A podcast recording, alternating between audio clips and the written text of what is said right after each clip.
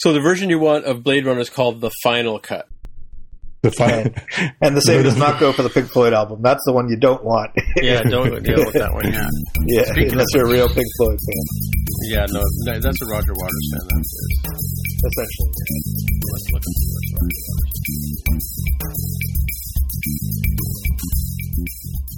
Waters. So, hey, everybody, welcome to episode 163 of the More Than Just Code podcast. My name is Tim Mitra, and I'm in Toronto, Ontario, and I'm joined once again by Jaime Lopez in Seattle, Washington. how's it going? And we have Mark Rubin down in San Jose, California. Hello. All right, so so we have some uh, some Ask MTJC. Should I go with this, Jaime, or do you want to go with it? I can roll with the first one. Um, right, go ahead. So this first one is from Joe Cabrera, who says, "Sorry, uh, that whole Chevy Nova thing is indeed apocryphal," and, and links us to a Snopes.com rumor has it thing where we were talking about the Chevy Nova and its naming, uh, meaning you know doesn't go or won't go, um, selling poorly in Spanish speaking countries. I guess that's not true according to Snopes here. I guess it's uh, No, totally is not true. Yeah. something people say and then it turns out not to be the case so oh i didn't know that i thought for for years now that that was a, a thing But see, that's it's interesting that the in the article that if you read the article on Snopes, it says that it's used in lots of marketing literature and ex- or perfect examples of this kind of you know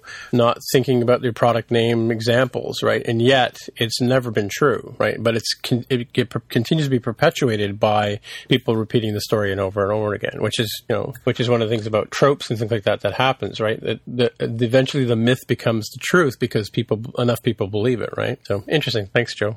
it's actually quite far they even talk about some of the like how you would actually literally translate into spanish which which makes sense like it, i don't think i was ever under the impression that it was the literal translation that worked well i think it'd be more like i always thought it was more akin to remember um let me see if i can get this correct through my head expertsexchange.com and right? Yeah, yeah. penisland.com. When you read those out, for those of you driving at home, go in and type them into your latest browser. You'll be like, wait a minute, this looks like something it shouldn't be, even though it's not a literal uh, thing where it's literally saying, you know, this incorrect thing. It's more like the human brain fills in the gaps. And so this story for the Chevy Nova really felt like, oh yeah, that, that sounds like it could be true because yeah, even though it's not perfect, it's close enough where people would make fun of it and throw it on Twitter if it was, you know, a modern thing that came out. Right, right. So is this like the rapists or therapists?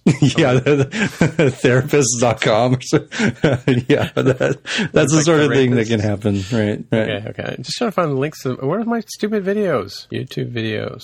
My God, how do you get to your own videos now? I hate the internet. They keep breaking it. Tim, I, or I'm look- granted I'm looking at the desktop one, but it's like your second tweet in uh, at Tim Mitra, T I M T M I T R A on the Twitter machine. Oh, okay, yeah, okay, yeah, I gotta go there. Yeah, yeah. So there's two videos actually. One I published the other day. Okay. Were you guys having an earthquake or something? No, it's this. This is just I, I have a, I have a little nylon bag that I carry some stuff in, and mm-hmm. I laid the, the the phone down on top of it, and that just and just let it go, and that's what it does. Hmm. So that's that's so my point was about like the fact that this thing when I put it down on my car it, uh, car roof, it actually went like zooming off the car roof, right? Hmm. So a little bit of gravity, you know, and, and I, I I have a little bit of heartburn calling it zooming. So if you watch these videos, granted they're not very long. Yeah. no, But no, I think they could be time lapse photography as an animated GIF, and it would work better because it's like Yeah, it- oozing it's- slowly. It's, it's zooming like a glacier zooms. I am being empirical here, right? Like I didn't. There's no human hands touching this thing. Nobody's blowing on it with you know breath or whatever. There's no strings or whatever connected. This is totally just gravity and the weight of the phone. I understand, but this this isn't um this isn't you know maple syrup on a warm August day. This is more like Yeah. maple syrup somewhere in February, right? Like Yeah, yeah, yeah, it's kind of making its way down, sort of thing. Yeah, but watch it to the end though, right? At the end, it just zooms off. I mean, when it when it reaches the inflection point, yes, I understand. Okay, so so imagine imagine you're sitting at work, okay, and this is this happens to me all the time, right? I sit at work and I put my phone down on my on my desk and I turn my head and I, I look at my computer and I you know I'm, I'm working away, right? Meanwhile, it's walking off the desk, right? My like I, I mentioned, my iPad Pro does this all the time too. It also it has these suicide tendencies, right? Anyway, so watch the second video that I created. We've created this today because because Justin and I, Justin and I were talking about Justin. Um, what's his last name again? Ugh, fan of the show, Justin. Where's the second video? Uh, it's a, it's Okay. yeah. I'm just gonna go back to the. Uh, This one has music. So Justin Stanley and I were, were tweeting back and forth about this. Uh, in fact, he's just replied to me about this last one too. That um, he's saying, actually, I recall this happening when I placed my iPhone iPhone screen down on the, my nightstand. Right. So in the second video, we so I took a a, a a, Macintosh box and I put it like a slight tilt, maybe I don't know, two somewhere, but like maybe five. Let's call it five degrees for for lack of measurement. And I put we put down an iPhone seven plus, right, and we put down the new iPhone eight plus right side by side, and you can see that just like with just you know gravity affecting them, uh, it slides off the table. You know, it's it's a bit slow at first. Of course, you're right. I could have used time lapse, but the thing is, time lapse. If you have like a, a video that's a minute long, time lapse kind of goes too fast for you to really see what's going on. Apple's time lapse isn't that great. Have you watched it? Yep. So you can see that it's just uh, it's like you know it starts it's it almost like he almost has to hold it before we start, and it just slides off, right? And then at one point it stopped, and I kind of went, "Is it still going?" And um, and then at the very end, it just leaps right off the end of the box, right? And you can see the Yeah, seven. It was weird that it moved. That it moved a little bit at first and then seemed to stop. Yeah, well, it could be the curve of the of the cardboard box, right? Yeah, it could be. Yep, yep. But you see, if you watch it, it just continues to creep forward, creep forward, and then until it gets to the very edge of the box and just dumps right off. Right. I originally posted this to Instagram, which which um, makes the video square, so it looks you can't see the whole thing, and you can see. I, and I went and showed the angle of the box. It's not that steep, right? Yep. So, is your point that physics works? Well, what's the point here? yeah. So well, so so so we got into a bit of an argument with, with Greg, and I, I posted a li- link there on the site. I, I went to the engineeringtoolbox.com to because he he had sort of said there's no such thing as a friction, frictionless surface, which what I said two weeks ago. Um, and I found that you know he was saying, well, the, in the argument they had with me yesterday about it, and it wasn't an argument, discussion. You know, I mean, argument in the in the Cartesian sense, um, or is it Aristotle? Aristotle, I forget.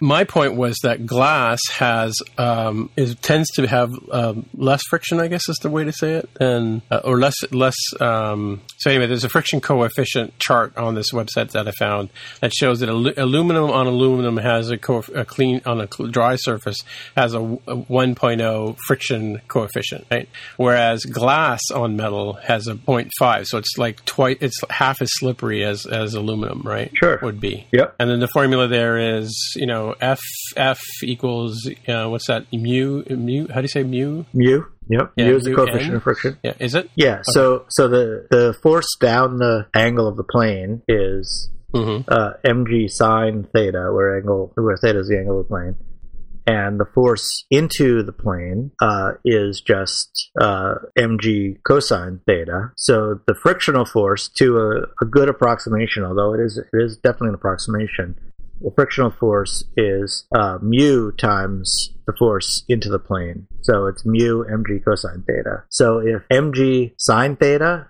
is greater than mg mu cosine theta, you will get motion down the plane. Right, and this is what I'm what I'm demonstrating with my little crude experiment is that if I put down an iPhone 7 and an iPhone 8 you know, on the same surface, the iPhone 8 will because of the glass back will slip off faster, Yes, right? absolutely Now- expected. Yep. Uh, Yeah, and and, Yep. and I don't know why I had to even make this video. To be, to I don't know. Yeah. but I, but apparently I like people are not buying my my physics uh, explanations, right? Anyway, but I, I and I should say I did get 90s in physics in high school. I didn't do physics in university, but I, I you know I was on the engineering track anyway. But I changed my mind at the last minute. But um but on it's interesting that on release notes Joe was talking about the new iPhone 8 and thinking that the glass back iPhone would be easier to hang on to than a metal one, right? And I don't know if that's necessarily true. What do you think, Mr. Physicist? Well, so metals are there's every different every different metal is a little different. So there's there's something like like uh, aluminum, for example, has a has a as soon as it's exposed to air, it, it creates a thick, relatively thick oxide layer. So you Right, never actually yeah. touch the aluminum. You're touching aluminum oxide, which tends to be kind of rough, right? Aluminum oxide is, Yeah. is rough. So so that one you would think would have a higher coefficient of friction. Uh, something like gold or silver does not oxidize as well, uh, so that would be more slippery. Okay, right, Uh, right. But I don't think you can say just, you know, a priori, I don't think you can make a general statement glass versus metal because it, it depends on the, Right, on the yeah, details of yeah. each. Yeah. Well, in this case here too, the I mean the glass is highly polished in the case of the iPhone 8, and Yep. and also I should point out that it's actually a painted uh, metal surface on the back of an iPhone 7. Mhm. So it's actually it's actually the paint that, that would have you know Yep. a friction coefficient of some type, right? Right. Right. But my point was that, that was that I remember specifically putting my iPhone f- uh, 4 down on surfaces and having it kind of try to escape, right? Yep. Because of because of the uh, the lack of friction, or so is it a higher friction coefficient or lower friction coefficient? If it's a if it's a higher frictional coefficient, it will be less likely to slip. Right. Okay. Right. Right. So, and then if you you know if you put a, your phone in a silicone case or a plastic case, it's, it's going to tend to to stick around a bit more, right? So, I guess that's how those those um, plastic uh, things you can get for your car window that you you know you can stick your phone to it, and and the plastic itself adheres to the glass and to the phone itself and holds it in place. I don't know if you've seen those, um, you know, sort of uh, gadgety sort of things that people sell on you know late night late night television or the back of the back pages of the free press, as it were. no. Yeah, I, I, haven't have one that's that's pretty good. Where um, actually, I have two different types of these where they're they have like a sticky sort of surface, so it's beyond just like Yeah. a suction cup sort of um, design. It has a sticky surface that is reusable by just like rinsing it with water and letting it dry. Um, I have seen what that thing is called, and it's it's really cool. Like it's it's it's kind of scary how it sticks, but it's not it's not glue. It's some sort of super adhesive surface. Uh, I assume it's like the equivalent of microfiber, but for Yeah. suction cups. Right. Yeah. So if it, yeah. if it doesn't leave a residue, which it sounds like it doesn't, it, it probably is like a, a micro suction thing. So it's it's it's like it's lots and lots and lots of well, they're not suction cups, but there's little bubbles of space that are small enough that you can't really see them, but but Mhm. they're enough that when you stick it on there, it creates a, a suction effect. And since there's so many, uh, it's uh, it, it, it's enough to hold the phone there. I'm guessing. I, I I don't know exactly how they work, but it sounds like that's how it works. Well, that's my story about fiction or friction. Yeah. No, Friction. Jim, I think you win this argument. I don't know why there's. Thank you very much. Dr. Mark Rubin, PhD, Yeah, engineering yeah, yeah. physicist guy. I'll, I'll have to try this out um, next time I see you in person, Tim, to, to try to feel the difference. But I'm to throw something. I, I don't know if they throw anything on the on the glass back coating, but if you take a seven plus and rub your fingers on the glass and the back at the same time, and then switch, you can feel the glass catch a little bit. And I don't know how much the oleophobic coating they have on here makes a difference. Uh, Do they have anything like that on the eight plus back? Because what you did was you showed. Let's take this. What is it like a MacBook Pro or something in the background, like or an iPad box or something? Yeah, it's, an, it's, box it's a, a Mac, and see it's how a, it slides. 20, 2016 MacBook Pro 15 inch Touch Bar Mac Right. box. Um, and, and that's fine. Somehow, And I, I think okay. the, the type of box doesn't matter so much. In this Oh, okay. That- that's just, I just want to make Yeah. sure that so, so the purists out there aren't, you know, questioning Yeah, you my want to make sure that right? the that the uh, experiment is repeatable to any any lab Yeah. out there that might want to try to repeat it. Yeah, that's a You know, and- and Good it- balance. There are a lot of people I- questioning your results. that's right. That's right. You know, it's like it's like peer review. You know, you got to make sure that it's repeatable. It's, that makes sense. So I, I was so confident. I don't think it mattered what kind of box I used, to be honest with you. Unless you got a frictionless box. Well, I had to use something bigger than, than the little nylon bag I was using the other day because I couldn't put I couldn't fit these phones are so big I couldn't fit them on both on the same bag, right? Um, but just to answer your question, Jaime, I think that the uh, uh, by the way, and I think uh, we discussed uh, cases with with uh, Alex Andrews and, and Justin Stanley as well in Twitter. But I I currently have a leather the Apple leather um, uh, case on my my iPhone six plus. Plus, I also put on the you know the protective anti glare plastic on the front to protect the glass and also to stop the glare, right? Because I, I don't like the glary screens. But that said, the the iPhone eight plus, but which by the way I received last week, and I guess that's I guess that's the real story. Um, but it, um, I think the glass is the same on the back as it is on the front. Like like there's no real difference, discernible difference between the glass on the front of the phone or the actual screen that you you know the touch screen that you use on the front. Very similar types of glass.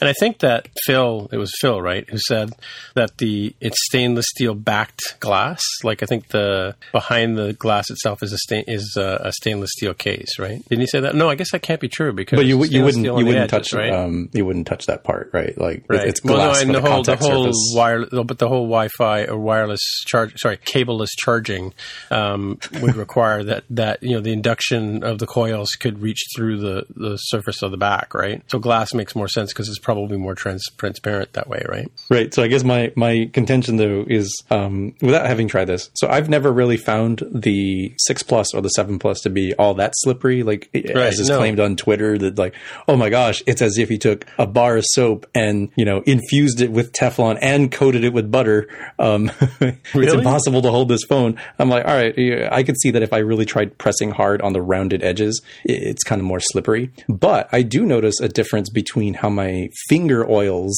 and my fingerprint is interacting with the glass versus the aluminum. And the aluminum feels more slick to me than the glass does. And I kind of wonder if, if the back of, of the iPhone 8 Plus might feel the same way in hand. Um, granted, with the test we just saw, right? Definitely feels like it's glass on both sides. Like there's there's no question about that. I mean, I'm not going to get right. No, down but I mean the- like the, the tackiness of it and like how the that Spider-Man little thingy finger sticky thing is uh, sticking on my fingers. That doesn't happen. But but um, what I was going to say. Oh, but the other thing, don't forget on the iPhone 7 Plus, it's also painted aluminum. So again, you're you're not touching the aluminum or the metal back. You're touching paint So the or some sort the of the, glossy the, paint. the jet black or um, space gray ones might be. I'm not sure that that's necessarily the case with the silver one. I actually don't know if it's got a paint. It's got is. very fine paint and probably a It little bit different Well, than the, I mean, I the mean, other ones. like the aluminum Macs. I don't think they're paint. They may be coated, but I don't think they're painted. But but the old remember the old titanium Mac. Mm-hmm. Remember the, the otherwise known as TiBook. That's actually painted. Like the the color of the that the paint would wear off after a while, after you know hours and hours of abuse, right? And um, and then you would get to the, the actual raw titanium itself underneath, right? But I, th- I think that I'm pretty sure that the I may be wrong. I mean, I'm pretty sure that the, the whole space gray, rose gold, and um, black, jet black, and the and the, the flat black are are painted surfaces on, on the aluminum, right? I wonder if they differ though. So maybe you should redo your experiment with a rose gold one and uh, you know different colors. I don't. We don't have a jet little black one. off. We don't have a jet black one, so at, at the office. So, but anyway, I mean, Double check the surface and everything. Make sure you know we we, we got to read your research paper here, Tim. To, to Mark's point about reproducibility, like for all we know, the half that you had the uh, the eight plus on, um, no no ill may have been intention, but it may have maybe been oiled surface. Maybe I put some maple syrup on or something to oil. no it no no. May- Maybe you were like, oh, let's do this thing. Ah, let's do it after lunch. All right, and you went to KFC, and now you've come back with the finger you know finger licker finger licking good chicken grease on on that one half that you picked up the box. So the other, the other, the other control factor here is that you'll notice it wasn't my hands putting the thing down because Jay Kumar, my assistant, did that, right? So, and you can tell because he's not wearing an Apple Watch. So we we did a real empirical five minute experiment.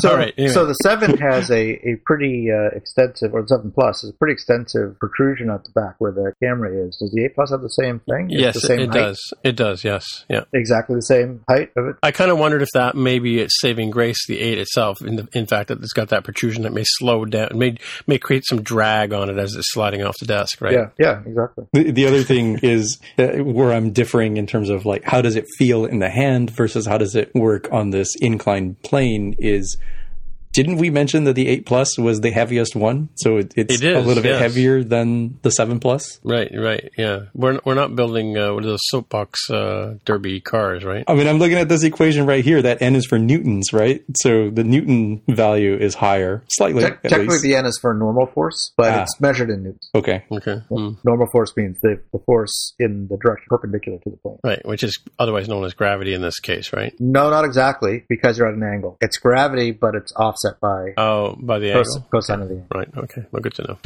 Let's uh, let's move on with this podcast. We probably wasted way too much time on this part of it.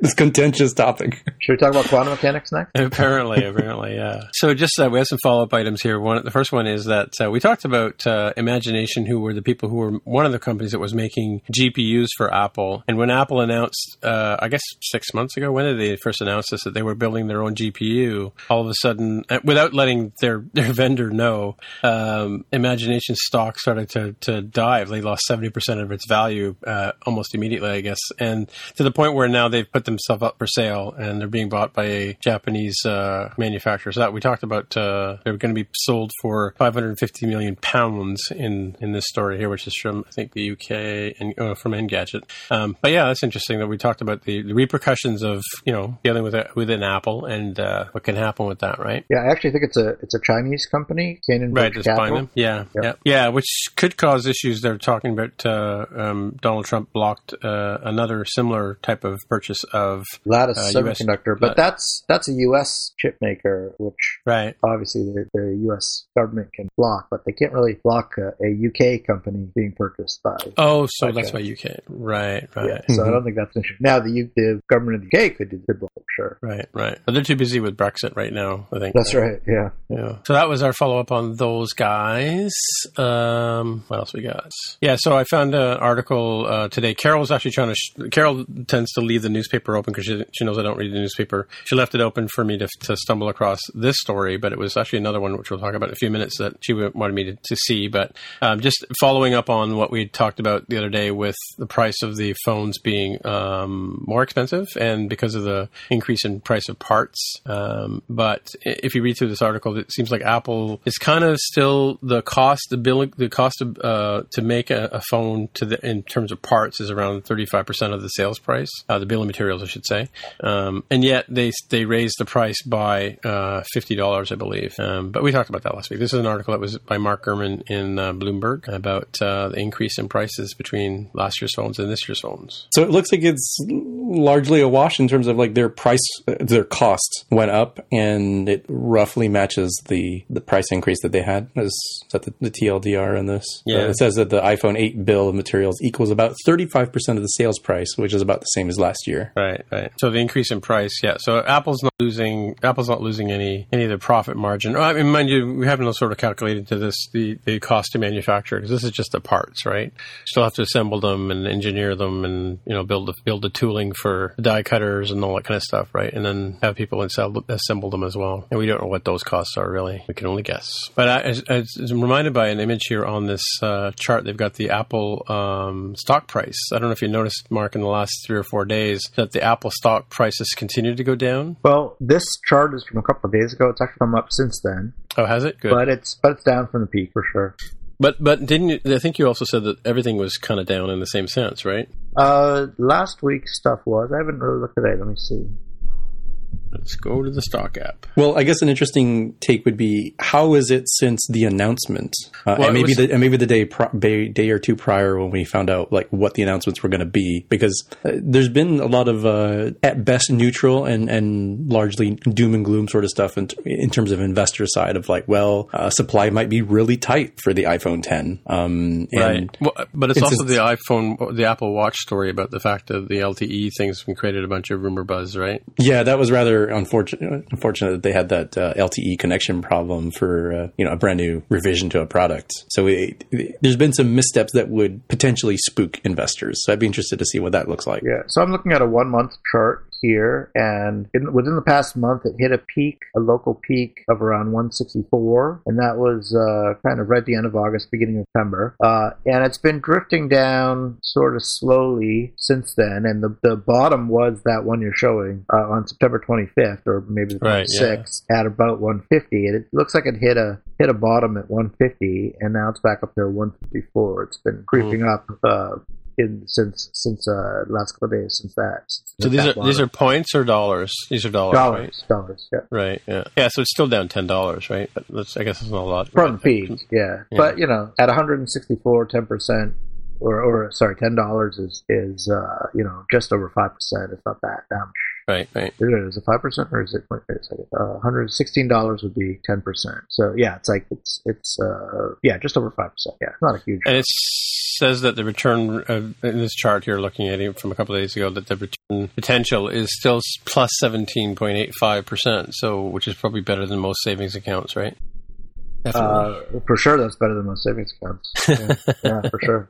so way it's better. still a must. Still, a, still a good buy, I think. Saving accounts are like 0.1 percent these days. No, I know, I know. It used to be a lot higher, but yeah, that's for sure. Yeah, the return the return potential is a pretty speculative thing. Uh, they're just kind of guessing what Yeah. the what the stock's going to do over the next year. That's you know, I wouldn't put too much stock in that.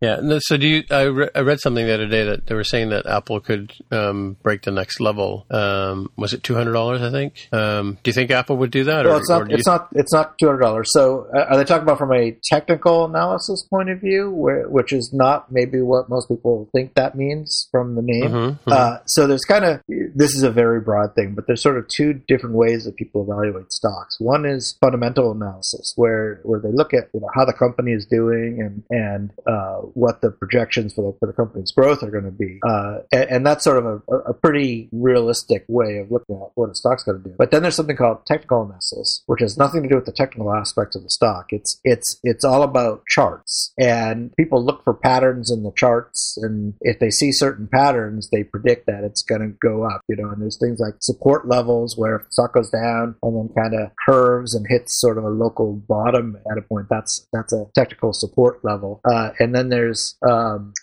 I forget what the what at the top is, but you know if it if it hits if it hits sometimes there'll be a top level which is sort of the, the highest it's been in a while, and, and a lot of times the stock will hit that and then come down and then hit it again and then eventually break through. And if it breaks through going up, according to the technical analysis people, when it breaks through going up, it could go up a lot. Mhm. Oh, resistance level is what it's called. Yeah. Right. Right. Uh, now, you know, the technical analysis stuff, a lot of people believe in it and, and, you know, it sort of works, I think, in, in a lot of cases, but it's kind of voodoo, you know, I mean, it's, you're looking at patterns and charts and it's very subjective. Right. Right. And it's not really based on anything except kind of, in some sense, a you know a, a, a herd mentality where if enough people think when you see this pattern in the stock that it's going to do a certain thing and they act on that, it sort of makes the stock do that kind of thing. Right. Yeah. Right. So so it's not really anything fundamental about the company or about the or about the uh, the econ the you know the macro economy or anything like that. So in general, fundamental analysis I, I think is more realistic for long term stuff. Although technical analysis might be good short term. But people have written entire books about this stuff. So Sure. Yeah. Yeah. It's a bit of a black. Yeah. Black and magic. Like you said. and don't and to everyone out there, don't listen to me. Talk to your financial advisor before making any stock purchases or sales. yeah. Time. How many? Time. It's time for the disclaimer. The legal the legal disclaimer. That's right. yeah, every, everything we say on here is for entertainment purposes only. Exactly. So if you lose your house, uh, Uh, your dog leaves you, bites you, and you know you end up in Guantanamo Bay, those are all on you and not on our advice. Right. Right. Right. If your dog leaves you, Okay. your spouse bites you. Right. Sure. Last follow up item is has to do with the whole electric car. Um, I, I don't know if you heard that Dyson has decided to get into uh, building electric cars, and they're going to do it on their own.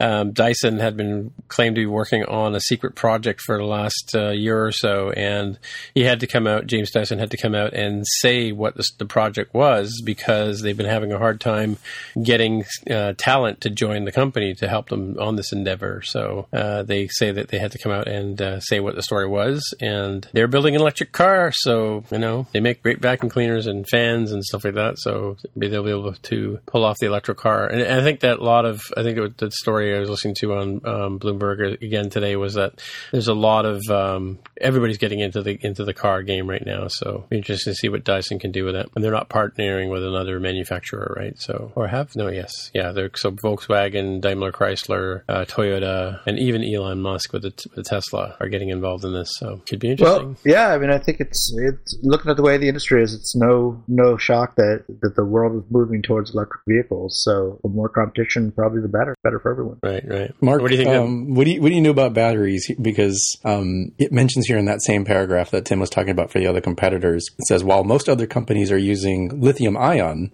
Dyson said is going to be using solid state that are smaller, more efficient, easier to charge, and potentially easier to recycle. Huh. Apparently, Toyota's doing the same. Like, would Yeah. you, what, what's I don't understand the difference there, other than what they literally described. Like, what's uh, what's the big deal about solid state batteries? What does that even mean? Well, a lithium ion battery. I, I'm not an expert on this stuff by any means, but a lithium ion battery is a is a chemical battery. So so it's you know there's there's a chemical reaction going on inside the box.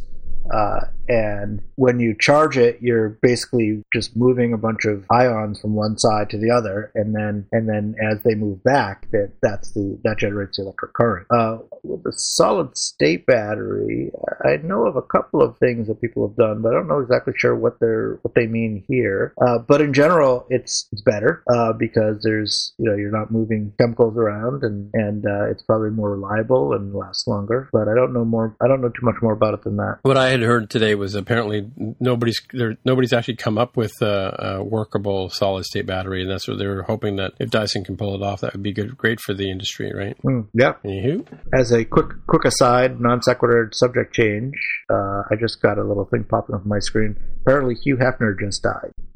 no way. Yep. Oh, wow. 90 91 years old. Wow, Wow, it's the end of an era. Real time follow. Yeah. Yeah. Uh, that's interesting. Yep. Yeah, strange kind of icon that guy. Yeah. Well, Changed the world for sure. Just changed the you know the attitudes of of the culture. Uh, made a more made for a more open culture. Um, things you can you can do things that that uh, you couldn't do before, and talk about things that you couldn't do before. Uh, and I think in general that's a positive thing. Although you know that you can always find particular things that that that were negatives about it uh, potentially, but in general, more openness and and and uh, more freedom is is better. Mm-hmm. Interesting, yeah. And I suppose that the, the Playboy money kind of went behind a lot of uh, interesting movements and developments and inventions and things over the years too. Yeah, yeah. All right, so let's move on to uh, a new facet of technology and talk about Face ID security guide. I mean, Yes, this was just released by Apple. I think it was today, as of this recording. Uh, it's a white paper from Apple that describes, um, at kind of a high level, how Face ID security works. So the interplay between Face ID and passcodes, which I found kind of interesting because I think a lot of us have sort of notionally known that Touch ID, as an analogy, is seems like if you haven't unlocked your phone for about 48 hours, it requires the passcode. I think this next bullet point here is the one that Greg and I run into, which is if the passcode hasn't been un- used to unlock the device in the last 156 hours, which is six and a half days, and Face ID has not unlocked the device in the last four hours, I think that's the root cause of the seemingly random but yet somewhat regular event where, like, huh, I wonder why it's requiring my passcode. Like, I obviously just used this thing before I went to bed. That's less than 48 hours. And I think that's what ends up happening to me. So that, that's more of an aside and a,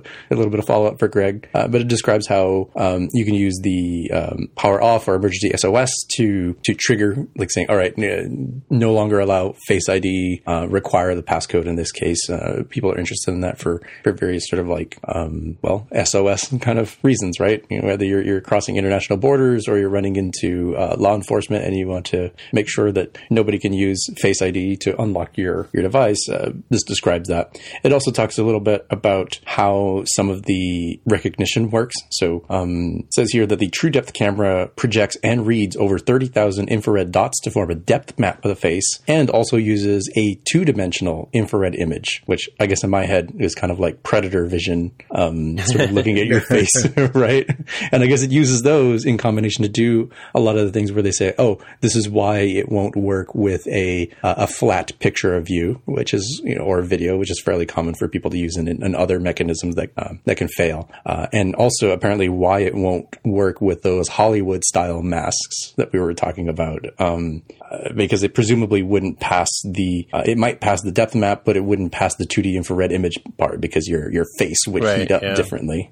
And, and there's more stuff here, a little bit talking about how it's going to work in concert with um, Apple Pay and a little bit of how the neural networks work over time and how it can be adjusted. Um, a little bit about diagnostics. Apparently, you can elect to choose into to adding some sort of diagnostics mode that will send Apple some information. But otherwise, they're very clear here that this data stays in the secure enclave on the device. It's not sent to iCloud, it's not backed up in any way, transmitted in any way. So while that does have the effect that if like, whoops, I've dropped this phone into the Grand Canyon and it's destroyed, let me go get another one. It's not as convenient to go in and say, oh, okay, great, Face ID set up. It also means that it's not sort of crackable in the way that having something in a centralized resource would be. So you don't have to worry like, oh no, you know, somebody's gained access to iCloud. It's like, well, okay, but it's still have to have access to my physical device if they wanted to retrieve the uh, biometric information from it. So I thought it was I thought it was pretty cool. It's a pretty pretty quick-ish read. It's six pages. It's Sure. not super dense, uh, so it's not like the machine learning um, blog post that we've uh, we've shared before. But it's still pretty insightful, I think, for answering some of the questions of how this works.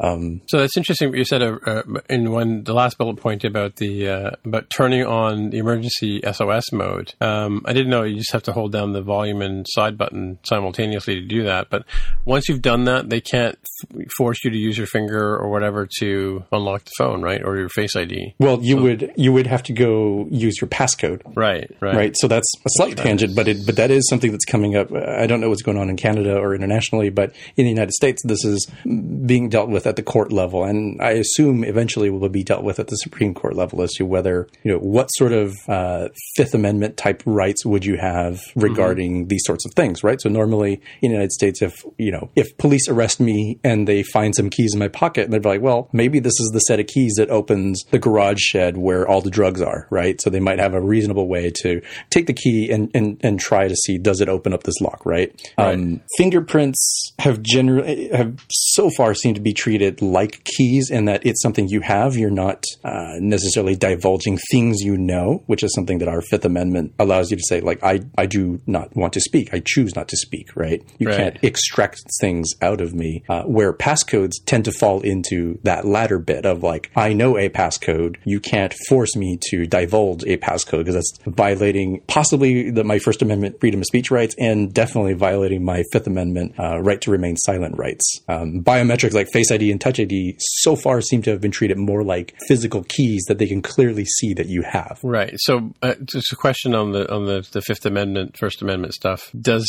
that protect other people from other countries, or like, it doesn't does that apply to protect us from from you know the Canadian government has different feelings, and I'm in Canada. You better believe like I'm being treated under Canadian law, um, and Canadians coming into the United States would be treated under U.S. law for that. Um, Mm-hmm. I know borders are a little bit different, and, and I don't pretend to know enough about what's going on there, but it there is not yet the solidified legal precedent as to you know what do these different rights um, and what do these different needs from the law enforcement side how do they work in the modern era where you know, what do you consider your papers and effects and what do you consider things about you that you should not be required to divulge is not yet solidified? And i think that's what apple is addressing here of like look we, we're not picking a particular side but like if you feel like you would prefer to not have somebody point face id at your face or be able to take your finger and put it on the touch id to see if it unlocks your phone you have an option here to at least force the passcode route which again i'm not a lawyer and maybe a court can force you to do that um, but unless they beat it out of you you can choose not to follow the law right But that's interesting. I hadn't really thought about that till you just till you just just said what you just said, which was l- let's suppose I'm with I'm with a bad guy, right? And and he grabs my phone. He just has to point the phone at my face to open my phone. Well, Right. n- not quite. As they describe here, it has to have your attention. So, yes, So, I'm so if I sure make there a is. goofy face and stick my tongue out to the side, it, it'll. Yeah, well, but he, because he, could hold a gun to your head and say, "Pay attention to your phone," and force you to open the phone. That's what I'm saying, right? So Yeah. whereas you know he can't cut my finger off and use my finger, like we have we have an alarm system here at our house, and and one of the things we we can do is we have a code that we program so that when you know my wife or I punch in the code, they know it's us, and we give another code out to our friends and family, right? Um, so that you know the security guards know who's coming and going, kind of thing, right? But there's also a panic code that we can put in that will turn off the alarm, right? As it and it'll you know as if as if it's turning it off, but it'll silently call them because somebody's holding a gun to our head. So there's there's a gun to our head code that we can punch in, right? Um, you know, so for, so the bad guys who want to get into my house and steal my, you know, I don't know what they want to steal here for, you know, my my classic Mac collection um, and my Star Wars comic books, you know. But uh, they, what you know, by punching this other code, I can do that. But like, there's no sort of face combination where you know you can wink with one eye while your tongue's sticking out to the left, so that the phone knows that you're actually being held hostage here, right? Do you know I'm going That, that? that's an interesting scenario you've painted there, Tim. Um, and you're right. So the way I look at things like Touch ID and Face ID is not that they are the end all be all best solution for security. Mm, In most cases, They're for convenience, for, right? for that sort of thing. Yeah, it, convenience, but with a great amount of security. In terms of the alternative to to this would be either using a passcode all the time, right? Which uh, has unfortunately the the defect of people can see you typing in that passcode, regardless of how long it is, right? I was like, oh, Right, there's yeah. Tim sitting there eating a sandwich. Oh, he's, he wants to see the latest news on Engadget. Well, let me just sit here out of his immediate view and uh, take a little video, probably even with my iPhone, considering how good they're getting with the, the optical zoom. Like, oh, there it is. I see exactly what he typed in, right? So now I've gotten access uh, to your phone if, if you leave it on the bench to go throw away the wrapper to your sandwich or something. Um, Right, right. Or maybe you decide like, oh man, like this is just so inconvenient that I don't even bother with a passcode, which many people I know who don't have Touch ID enabled devices do. Um, it it Right, bothers me. I'm like, yeah. I'm like, you have an alternative here. Like this is so easy. Yes, it's not going to stop somebody holding a gun to your head. No, it's not going to stop somebody uh, like you know uh, a state actor. Like it's not going to stop the NSA or the KGB or you know whatever the equivalent is for North Korea. Like those actors will be able to get in. Um, random But if people, you don't add a pa- if you so don't much. add a passcode to your phone, it doesn't encrypt the data on the phone. You have to have a passcode. That's your key to, to encrypt the data on the phone. Yeah, but you know, it's kind of equivalent to you can leave the door of your house open, and then That's anyone true. can walk in and steal stuff, or you can lock your door, and then Honest it's not going folks it's can't going to stop it. someone who really wants to br- get into your house from breaking Yeah, into your house yeah. and, and stealing all your stuff. It just makes true. it harder for them, and and it's it's it's probably more. It adds enough security that that you know your average. Uh, you know, ne'er do well walking down the street isn't going to walk in your house, and He's going to go to the house next door who doesn't have the alarm force stickers on his yeah, window. Right? yeah, It- and so it's the same thing with your phone, right? If someone really, really, really wants to break in your phone to the extent of holding a gun to your head and having you look in your in your uh, in your Face ID, well, you know, you're not going to stop them. So, Right, and it's right. not really meant for that. It is an interesting thing about the legal issues. The uh, I think it's actually the Fourth Amendment, the search and seizure stuff that that says you know the, the government needs a, a warrant to come in and search your, or or probable cause to come in and search your house for something. Uh, they can't just walk in off the street for no apparent reason. Uh, and with the phone though, uh, unless you give them the passcode, then even with a warrant they can't get in. Which is th- that was the same issue of that came up with Apple not too long ago and terrorists. Right, uh, the government wanted to get in. They had all the legal uh, warrants to get in, but it was encrypted, so they couldn't get in. So it's it's actually it's it's a interesting twist on that. Uh, can they, if they have a warrant, can they demand, can they force you to give up your password to get into the phone? Right, right. Mm-hmm. Yeah, so I'm doing a real time follow up here on whether the Constitution protects non citizens. According to a judgment in January of 2017, it does. Yeah. But, but Yeah, yeah, uh, that's that's exactly why. I mean, this is kind of an extreme. That's why the Guantanamo Bay prison is not in the U.S. Oh, really? Because if it was in the U.S., then all of the protections of habeas corpus and all that about keeping prisoners without a trial would not be allowed by the Constitution. But since it's overseas and they're not citizens, then it's allowed. Yeah, so according to this, we're uh, foreign foreign people in the country, even elect, even if they're arrested, are still you know have the right to due process and are protected under the Fifth and Sixth Amendments. Mm-hmm. So whatever the sixth, I don't know what the Sixth Amendment is. The fifth one is I don't, I don't, I you know reserve the right to exercise my Fifth right, right Amendment and not say anything, right? Sixth Amendment is right to a speedy trial and public Oh, okay. and impartial jury and all. Had to look that one up. Right, right. Did I tell you guys I was on jury duty a couple of weeks ago? No, No, I don't. I don't think so. Yeah, no, I, was, I, I was I got called in again. I think I think the first year we were on this show I got called in. I guess my three years were up. So yeah, I was in there for, for there for a couple of days. It was kind of interesting. I, went, I actually went into a courtroom and went through a jury selection process. And it's you, you- as a Canadian citizen, that's one of the, the privileges of being a Canadian citizen, or sorry, I guess one of the, the costs of it is you have to go and uh, participate in the in the judicial system if you're called upon to do so. Yeah. which is better than get sent off to war, right? yeah. All right. Do you have to wear which- one of those wigs with the curly things? no, they don't do that, but they, They do do have that? they do have that whole sort of uh, like the the uh, the guy who's um, the I guess the prosecutor, as you would call it in the states, is is referred to as the crown, Hmm. and uh, the defendant lawyer's defendant is the defense lawyer. So defense and crown. So yeah, but it's all sort of like really formal, you know, repetitive stuff. So fortunately, I didn't get picked for this uh, for trial. Otherwise, I might still be there. Anywho, um, so Jaime, you got something here about uh, Amazon and then some big announcement they had today, yesterday, today. Yeah, some quick hits here about this surprise announcement that um, Oh, wasn't planned.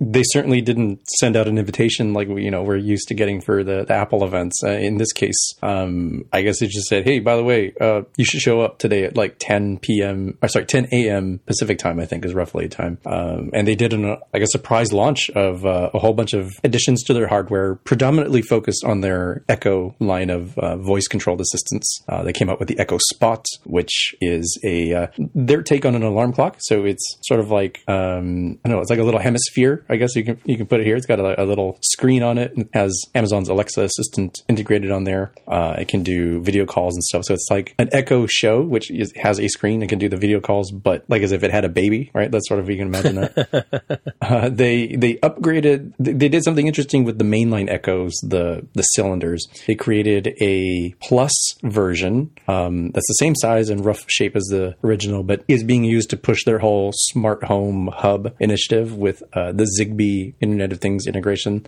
and they're pushing the fact that it, it comes with a Philips Philips Hue smart light bulb in every box. So really pushing that whole idea of mm. uh, automating the home, and they're apparently going to add uh, multiple events to a routine. So very similar to what I think you can do with the scenes in HomeKit, where you can say, you know, um, give Verily Echo uh, good morning, and it will, you know, turn on the lights, and they say here, open a window shade, get the weather, start a uh, tea kettle to start boiling, that sort of thing, uh, sort of the pre uh, pre-programmed sort of thing. Uh, they came out uh, with a new and smaller version of the Echo that um, will retail for ninety nine dollars and have it'll offer multi-room audio, very similar to what you can see people doing with the Google Home and, and, Chromecast and Chromecast audio sort of setup, and with some new wood and cloth finishes. so something that looks a little bit more aesthetically pleasing than the sort of techie feel that the Echoes tend to have. You know, it's sort of like a, a very deep black and like a gunmetal gray sort of look. And then they kind of weirdly came out with these things called Echo buttons that are apparently used for people to use to play games. Uh, somehow, I guess, related to, to assistant skills. So I'm guessing like Jeopardy style buzzer sort of games or um, Family Feud style games where the first one to hit the, the, button and answer the question wins, sort of thing. Um, and they also updated the Fire TV, which already had uh, 4K support, but now supports uh, 4K HDR video uh, and has Dolby Atmos integration, I believe the new Apple TVs do not have uh, Dolby Atmos. Uh, and that's coming in at the low, low price of $69, which is well below the entry level price of $179. And when I look at the other Echo stuff here, uh, one of these one of these comes with enhanced uh, audio that's intended to be um, more of a competitor with that Sonos type experience. I don't know that anybody's claimed that it's as good as that, so I don't know that it will be as good as the HomePod. But right now they're offering this deal where you can get three of these things for like two fifty or or, or two ninety nine or something. So you can get three of these darn things for fifty dollars less than a singular HomePod, which is I think going to make it interesting and challenging for uh, for Apple as they enter this space, and for us as developers to figure out like who are we going to put our, our money behind, right? And and uh, do we become sort of horizontally integrated? Well, well, I've got this app that uh, connects to this Internet of Things device, and oh uh, yeah, I, I, I offer everything. I can support the Google Assistant, I can support Amazon Alexa, I can support uh, Apple Siri if that should become available to developers. Um, something to keep an eye on, I think, as we we move forward in the industry. So when are we expecting the Apple Hub? What's it called again? The HomePod, HomePod? HomePod. December, I think they said the last time. Right, right. And it's, and it's been a while since they've they've talked about it at WWDC. Mm-hmm, mm-hmm. And do, so, do you have some of these Alexa things, Jaime? I have the Echo Dot, which is um, which was my primary one. It's a small forty nine dollar one. Um, that migrated into my kitchen as we upgraded to the Echo Show, and that's the main one now in the living room where the Dot used to be. Mm-hmm. And um, in looking at these, some of the, you know some of these seem pretty nice. Um, I don't know that given that what I already have, that I would necessarily run out and replace what I have. Um, I think it'll be very kind of a similar decision with Google supposed to be coming out uh, about a week from now. It's supposed to be coming out with some updates to the Google Home, including a a very small, like a micro edition of the Google Home, very similar to the Amazon Echo Dot in size. It's kind of more like a like a pebble that you might put in your hand, like a river pebble you might put in your hand.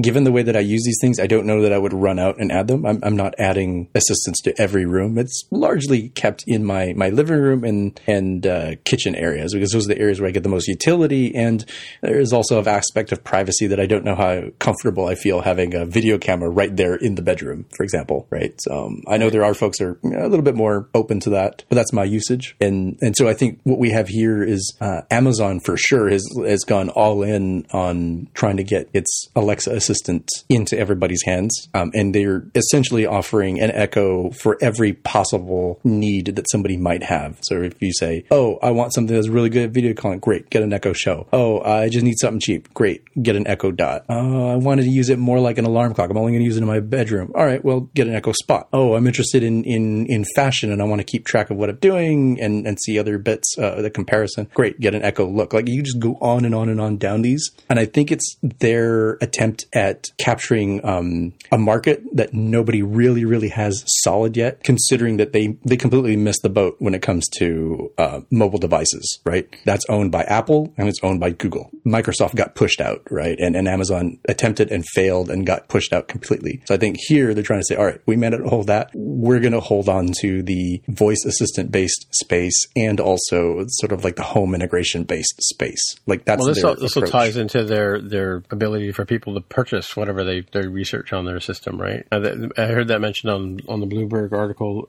earlier today. Was that you know it doesn't hurt that you know it, once you find something or product or whatever through using the Echo, you can just say, "Hey, get me one," right? Yeah, yeah, re- ship it to you. reordering, reordering things. You know, like oh, um, looks like we're running out of paper towels. I just while I'm still cooking, like, hey, uh, add this to the shopping list, or or, or Right. order me some directly. I, I tend to not use that too often, but it's pretty useful. Um, and it is a strategy that helps drive you know more revenue, which is something that Amazon's absolutely interested in. And they don't really have a phone to push that sort of stuff towards you, right? Like we've talked about Apple's burgeoning services system, which is great because they own the platform, they can do that sort of thing. Uh, Amazon can't, right?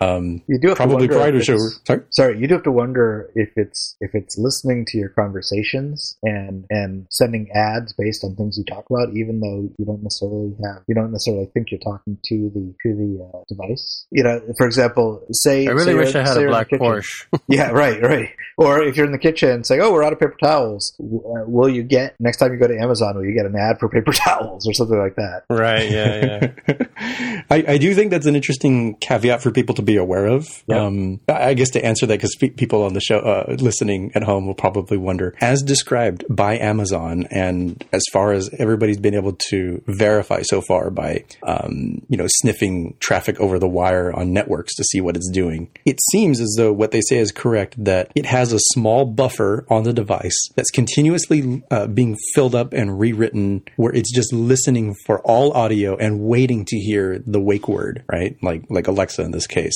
And only when it hears that does it say, okay, great. Now I'm going to start transmitting um, the rest of this information to Amazon servers so it can be processed and understood as to what did this user ask me to do. I might have I might have missed some of the minor details there as to when that exactly crosses over, but I think that addresses the the the really good privacy concern that you brought up of like, is it always listening to me? Yes, it is, but the nuance is that it's uh, apparently not transmitting all the time. So it's not like Amazon, you know, like Jeff Bezos can just like open up a line and be like, oh, let me see what's going on here. Um, now, granted, that's the way it currently is as far as people can tell. I think there's probably like an eternal vigilance sort of thing that I'm sure people are doing that are like just leaving them there and seeing if like, is there like a firmware update that comes that Yeah. changes that fact, right? I'm, uh, I hope there's people watching for that sort of thing because we, we do need to keep these companies honest. Yeah, yeah. Even with a short buffer, even if it's not recording a lot or or ever broadcasting the uh, the uh, a lot of the the audio up, it could still be looking for certain keywords and just you know setting a bit every time a certain keyword gets set, and then the next time it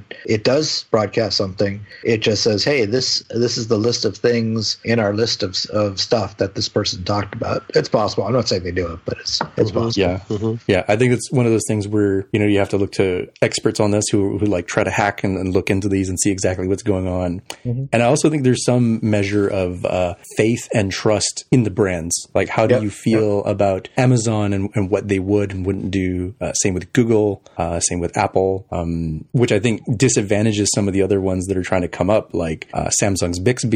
Personally, I don't know that, that I trust that one too well. Even if I remove malicious intent, I still think incompetence comes into play. Um, and since we don't have folks on the show, uh, uh, I feel kind of awkward about Facebook, who's rumored to be doing a similar sort of thing and coming up with a device. I don't, I don't know that I feel quite okay w- given their their company and how it works. And that's just my own personal opinion, right? That's not to uh, like besmirch a lot of these. It's just more like how do I feel about this relationship, right? Where yeah, things like this white paper that Apple has on Face ID and how much they have fought um, to make to make it the case that they literally don't have access to your data when they can avoid it, right? Because they're like, yeah, we don't care about that, but we want to sell you shiny things, right? Like our relationship is you give us money, we give you nice things, and that's very clear and crisp and, and understandable, as opposed to other companies where you might wonder, like, yeah, maybe if I do mention uh, Huggies diapers randomly, I'll be like, oh my god, every website I go to now has advertisements for Huggies diapers, Yeah. right? And that's it feels really weird and creepy and annoying, if nothing else. especially if you don't have a kid. Yeah, All right, should we move on to picks? Sure. Would you like to go first, or shall I go first? Why don't you go for it, Tim? All right, so my pick this week is um, our friend of the show and sometimes host Tammy Coron and Chris Language, who are hosting dayoftheindie.com, have uh, worked on a tutorial called Monster Truck AR, which is using augmented reality and Scene Kit to build a four-wheel drive monster truck that you can race around on the floor of your house. Um, and in advance of that, they've published the app to the App Store. So if you have a device that's capable of doing uh, augmented reality, I think yours, your seven can, right, Jaime? But Yep, my seven plus can. hmm yeah, my six can't. So I, I had to. I, I ran this on the iPhone eight at, at the office there. Yeah, it's kind of a cool little app, and we were playing around with it on the, on the floor and uh, in the office. It's, it doesn't you know doesn't detect any objects in your or obstacles in your in its space, but uh, but it's as if you're driving around on the on the on the table or on the floor. Um, got a couple of gears, and you and you drive it by tilting the uh, your your device and putting it in gear, and off you go. So have a look at that. And so the, the tie into the day of the indie is that uh, this um, monster truck app will be a tutorial that you'll be able to do following along with the fine folks over at Day of Indie. So that's cool. Cool. Yeah, Yeah, this looks so. It looks like you can set up like a like you can some set up sort of track or something using these barrels because I Yeah. I don't think Tammy has these actual barrels sitting in her, her backyard patio. No, no, no, no, no. The radioactive barrels. I don't. I would think not. right. I think they represent the start of the course, and you can sort of like you know race around the patio. I think that maybe what the screenshots are from. Um, Yeah. you race, race around and do all that kind of stuff. This looks pretty neat and is right on point with the theme in that monster trucks, you know, they tend to be used in, in interesting environments where it's like, all right, well, let's see what it's like on this dirt road. Oh, okay, cool. What, what is it like on this, this other thing, like going over a river or something? So being able to take this and, you know, use this like in your backyard, uh, or out on a hike or something would be, would be rather fun. And the fact that they've, uh, got an upcoming tutorial, it sounds like, um, Yeah. is something to check out. Cause I'm curious if like how they did some of, um, some of these things. Like I know you mentioned AR kit and that makes a lot of sense for the interaction here, but I wonder how some of the stuff was created, like the, the game's side of tools, right? Like, uh, the 3D modeling, for example. Mm-hmm, mm-hmm. So that'll be neat to, to check out. So as a as a sort of related aside, uh, I opened this uh, link on my desktop and went to the normal Safari iTunes preview, which is great. Right, It's yeah, just yeah. like normal. And and then I wanted to look for that button that says View in App Store, so I can go to the App Store and look at it, and it's and there is none Yeah, because yeah. you can't look at it in the App Store. I'm still disappointed about that. Oh, you mean on, on, uh, so through in iTunes, you mean? Yeah, I wanted to desktop? open up the normal Right. iTunes App Store, or you know, I'd like to have some way of looking at apps Yeah. on the desktop, and uh, can't do it. Well, that reminds me too. Uh, there's a, there's a feature too. That, a couple of things. One is that uh, we were talking last week about um, not being able to put ad hoc apps onto your devices, and uh, so what you can do in that case is if you've updated to iPhone or sorry iTunes 12.7, I think is the version. Um, it removes the the apps uh, choice from your iTunes app, but you can still see the device there, and you can drag uh, uh, ad hoc IPA from the desktop and into your device in the sidebar there, and it'll it'll highlight as if you're dragging a piece of music over, and then you'll be able to drop the, the thing on there. But what I want to Oh, say about this, okay. what I want to, yeah, so I don't know if you've tried that yet or not, but I, I tried it at the office. It's funny, it didn't work on one Mac, but it worked on another one, and we can't figure out why. There's no difference. Same phone, same cable, same account. In fact, logged in with, um, yeah. So, but but what I want to say about it was interesting about this uh, thing is if if you and if you you can folks can try this at home uh, when you get the link is if um, you go to this app on the App Store. Tammy was telling me about because I sort of said to her, "Well, this is great, but I can't put it on my iPhone six. If I go to the link on my pho- iPhone six Plus, um, I don't have the capabilities to do AR on it, and uh, so there's a there's a bit that, that they can put, I guess, in the entitlements or somewhere like that um, that people aren't talking about, but you can put that uh, bit in your app, and so when you submit it to the App Store, it uh, says right on the on the page, like I can't download this to iPhone 6 Plus, and it says there's a banner that says this. Oh, I, sorry, I took a screenshot for Tammy. Let me show it to you here. Uh, it says, you know, this won't run on this device, and and Apple prevents prevents you from grabbing it from the App Store. Things that make you say, hmm. But anyway, so that's that's kind of cool, and that's uh, she was saying that there's a, a feature in in Sprite Kit that you can do, or I guess with ARKit that you can you can set it to automatically uh, notify the user that they can't, so they can't even buy the app if if they don't have a device capable of it. Right? Cool, eh? Is Yeah. it just something that goes in the required device capabilities in the Yeah, I, I, I'm not. like Ex- she didn't exactly say where it was, but there, but there is something in the app. Uh, we can follow up with with uh, Tammy and and uh, have a follow up link next week. But just just thought it'd be interesting if if you're out there scratching your head, going, well, how do I prevent people from paying you know dollar ninety nine or whatever it is for this app to and uh, then giving one star reviews because they can't actually use it. yeah, because it doesn't work for them. Doesn't work. Doesn't work. It's crap. Yeah, it's probably one of those things. Like I remember, you could say like requires front-facing camera or rear-facing camera. I remember which it was, and that's how you would differentiate between some version of the iPod and the iPhones. I think I vaguely remember Yeah. something like that, and, and maybe it's like a requires AR kit or something as an entitlement. Right. Um, which, as an aside, because you mentioned the the one-star reviews, Mark, uh, am I the only one who noticed? And maybe it's just because I was uh,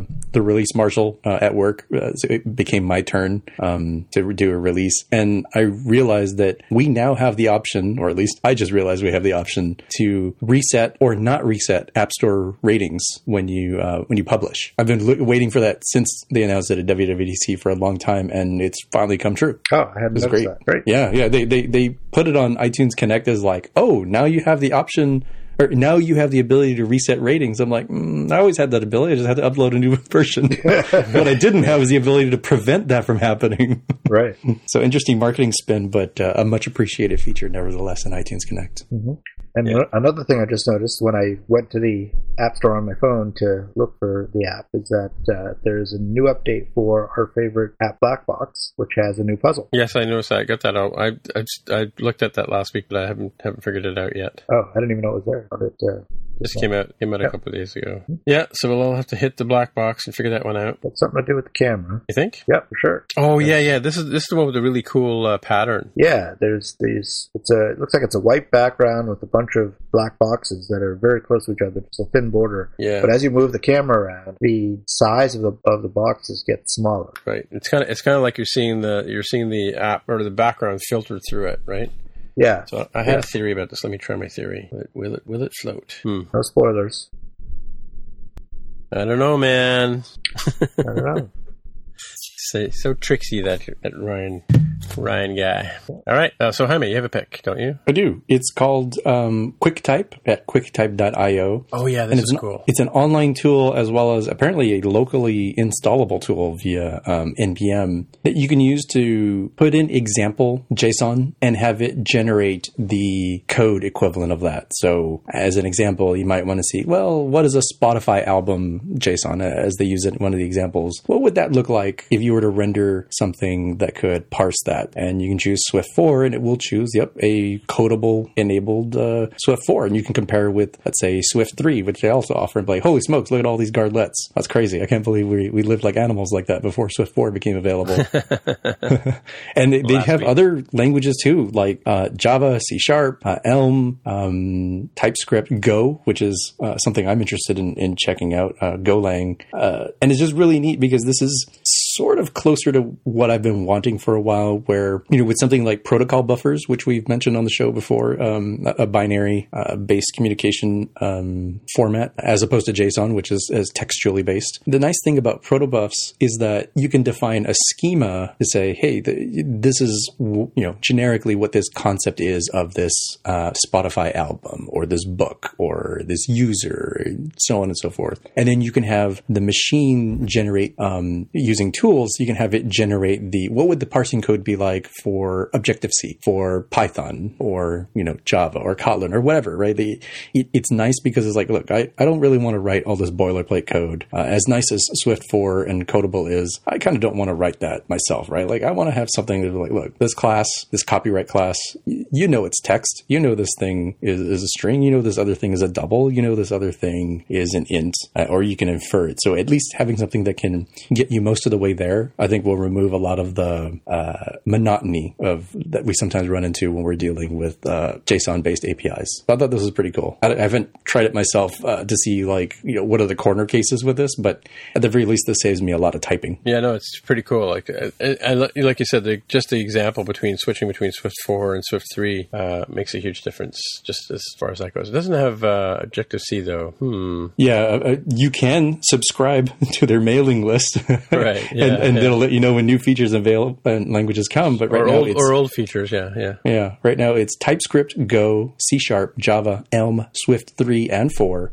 Simple types, which I have no clue what that is, and schema, which I think is probably JSON schema. Yeah, that looks like JSON schema. Yeah, I think so. That's a cool tool. Yeah, But is it only only for JSON? Like, yeah, I guess so, right? as far as I know, I mean, uh, maybe they'll extend it to do other things, but this is tooling that we've we've not had so far. And this, by the way, I should mention this came to my attention because I follow uh, Chris Lattner, Right. um, yeah. Yeah. formerly of Apple and Tesla, now at Google, uh, creator of the uh, Swift language. And uh, I have this tweet here that we'll put in the show notes. Uh, he says, "Looks like a cool tool to define types from JSON examples." Like, oh, so it's Chris Lattner approved. Mm-hmm, At least he didn't see anything obviously wrong with the Swift it generated, so I felt like that got a seal of approval there. Right. Right. He's at Google now. I didn't know that. Yeah, he ended up in one of the AR uh, departments, Google Brain, I think. Maybe he ended up in. How did you not know that? How did I not know that? Yeah, it was. Could it have been an episode he wasn't on, Jaime? Possibly. Huh. I could have sworn, Mark. I could have sworn you were on that episode, Mark. I'm, I'm, I'm, see, Tim. This is why I wish we had a fact checker for this show because then we could have somebody answer the follow up for us. Yeah, we used to have one. All right. Um, okay. Well, I guess that's it. We'll uh, we'll carry on in the after show. Um, Um, so, hey, Jaime, if you want people want to get hold of you on the interwebs, how would they do that? Best way is on Twitter. I'm at Dev with a hair. And Mark, how can people get in touch with you? Mark R at snapsoft.com. I'm Tim Mitra, T I M M I T R A on Twitter. That's the best way to get a hold of me. And we'll talk to you guys next week. Bye. Goodbye. If you want to find out more about the podcast or see the episode show notes, visit the More Than Just Code website at mtjc.fm. You can get in touch with us on the website or follow us on Twitter at mtjc underscore podcast. If you have feedback or questions, send us a tweet with the hashtag AskMTJC. If you like the show, please consider recommending us to a friend, writing a review on iTunes, or pledging any amount on patreon.com slash mtjc. You can find out the details on how to help us out on our website at mtjc.fm slash sponsor us. Thanks for listening, and we'll see you again next time.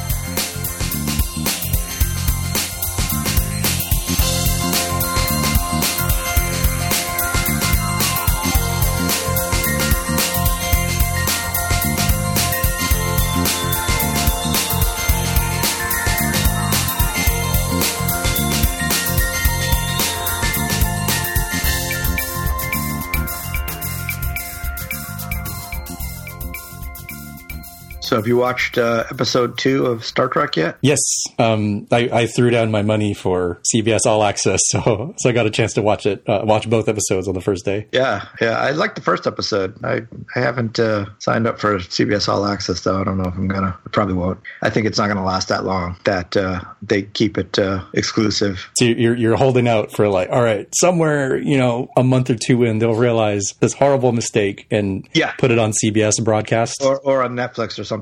Yeah, probably. I guess probably the regular uh, network. Yeah, it's really a, it's really a dumb move. I think. I mean, everybody's already paying for you know Netflix or Roku or something or Hulu or whatever. Nobody's going to pay just to get well, except for you.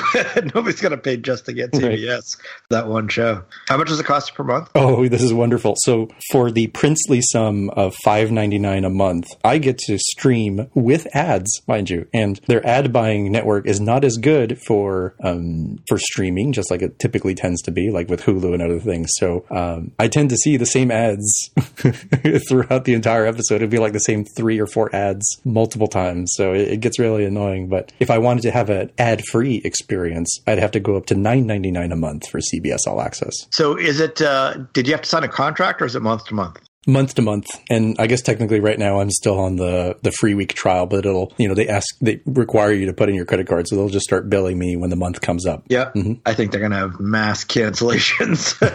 I, I feel like that too. Um, you know, I in terms of was it a dumb thing and I like well they they they hedge their bets because Netflix is paying a ton of money per episode um, for the distribution rights internationally, and I think CBS sees the writing on the wall that they're kind of in a, a no win situation where yes they're still doing okay um, with broadcast and um, you know for a non millennial and above uh, age range they're still doing okay. A lot of folks have that, but millennials and below age range are cutting the cord like crazy. So what choice do they have? It's like well we need to build a network for CBS because we don't want to go away when our our target base gets old and, and dies, right? Um, how do we exist? Like, well, the only property we have, uh, unlike Disney that has all its animation and Star Wars and Marvel, like we literally only have Star Trek. Um, let, us use this as a, a hail mary attempt to try to get something going. yeah, yeah. Well, the solution is simple. They should just make better programming overall, not just Star Trek.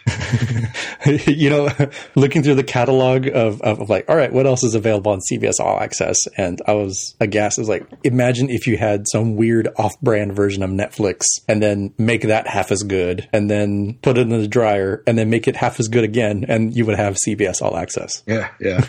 Really, is that bad, eh? Yeah, it, it's totally not worth the five ninety nine a month if I wasn't so interested in seeing Star Trek Discovery. Yeah. So the pilot was really good. I thought it. I thought it was off to a good start. Um, Yeah, Tim. For context here, real, real quick, he, he's not seen episode two because he didn't sign up. So, Oh, okay. no, right, no right. spoilers for Mark beyond. and the- will not. And will not sign Right, up. right, right. Yeah. It'll be on. It'll be on something eventually soon. I'm sure.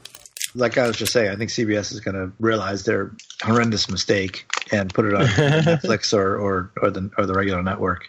I can't imagine too many people actually signing up for this thing. Just I mean, just for Star Trek. You know, Well, it's interesting. Like I, I've, that's my my opinion of Amazon Prime Video. I, I've I've gone over there a couple of times and found like one movie out of all of the stuff that's on that I would want to watch. Whereas Yeah. Netflix, I can. I, there's so much on Netflix. I, I if I turn on Netflix, I would just I wouldn't do anything else but watch watch Netflix. Right. So Yeah, yeah. I have Amazon Prime for just the other benefits of it, uh, and so I get Amazon Prime Video for free, essentially. Yeah, I'm yeah. already pay- I'm already paid for it, and I never use it. I also get Amazon Prime Music, and I never use it. I have other music. You know, it's so so. If they decided one day to break out the video and music and charge for it in it separately, Amazon, I, th- there was no way in hell I would ever pay for it. So Right, I, right. I kind of see CBS Video as sort of the same kind of thing. You know, it's I already pay for Netflix, I already pay for cable. Mhm. Um, it, it might be one thing if I were cutting the cord completely, and and the only way I could get CBS at all would be through the service. But I don't know. I mean, even at six bucks a month seems kind of high, even for that.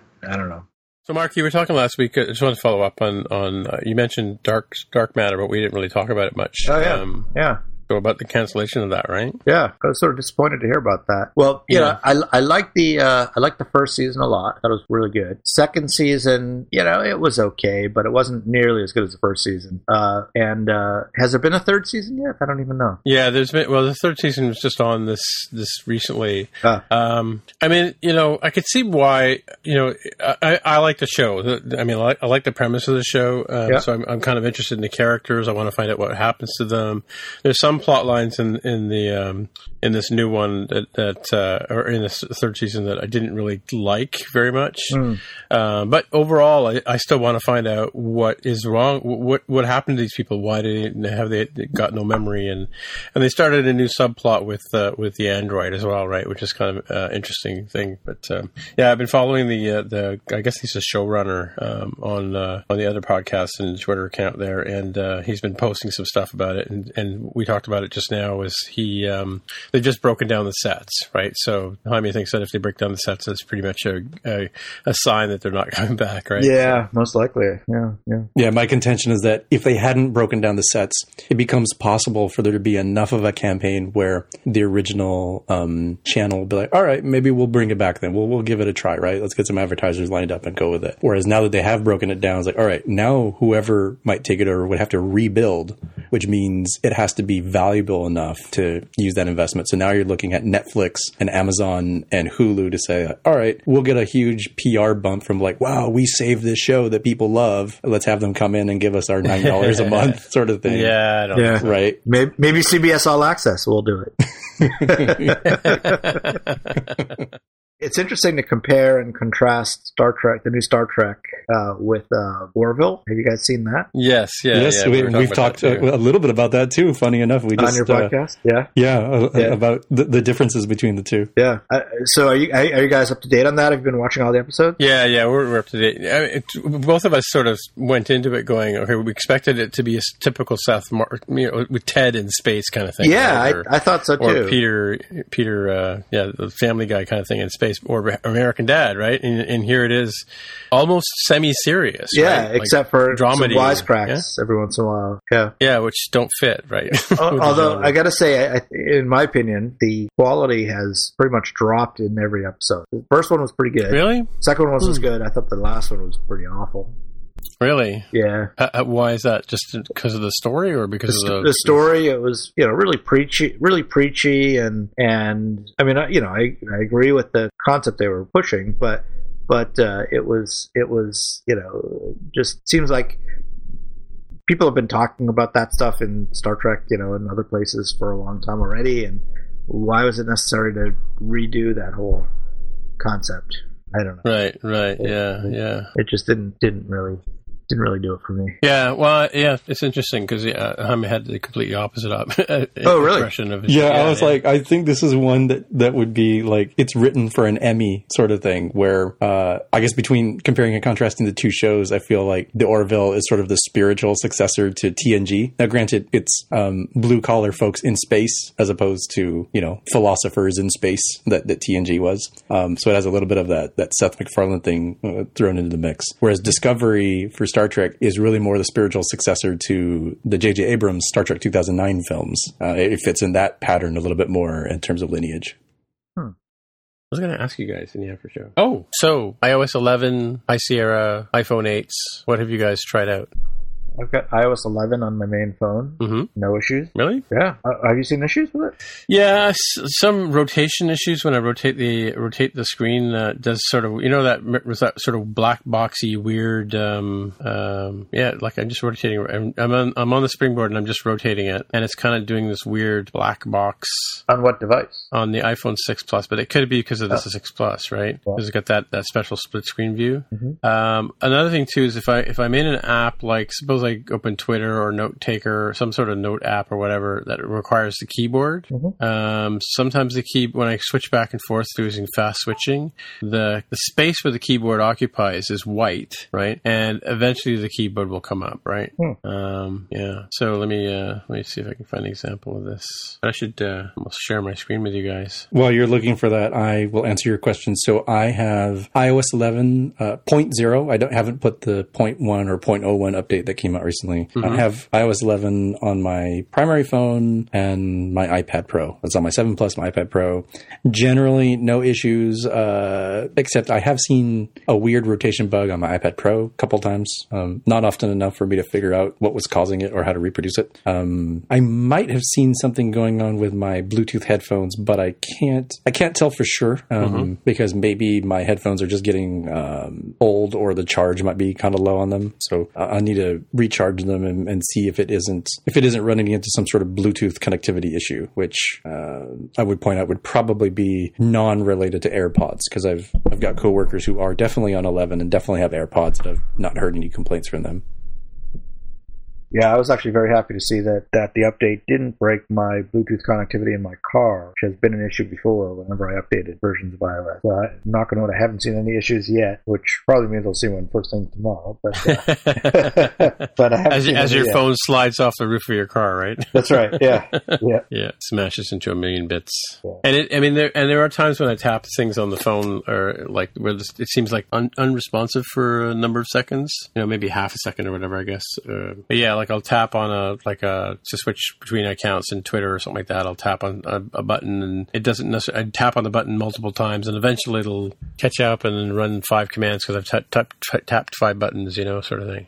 So let me ask, how long have you had iOS 11 on that device? Uh, Like- since the well, I tweeted when I was going in. It was uh, what a few days ago, three four days ago, Three or four days ago. Okay, so within the Yeah. week. So I have this I think. hypothesis. Um, Different versions of iOS I've, 11. well, no, I've, I've vaguely noticed that somewhere along the way, whenever Apple started doing a lot more uh, on-device indexing and stuff, probably when they added the the revamped Spotlight search on um, on the phone uh, on iOS, it seemed like when you would upgrade iOS, it would be churning in the background or something um, for about a week. I don't know, processing Oh, really? faces Yeah. and photos and that that sort of thing, and the battery usage would be kind of poor during that week, and then magically get better uh, without updating, you know, to newer versions of iOS. And Right, right. I've seen this complaint for the past several years, at, at least two or three in a row. Uh, I've seen people complaining about it this year, and have been able to tell them like, "Hey, just just wait it out for a little bit. It might get better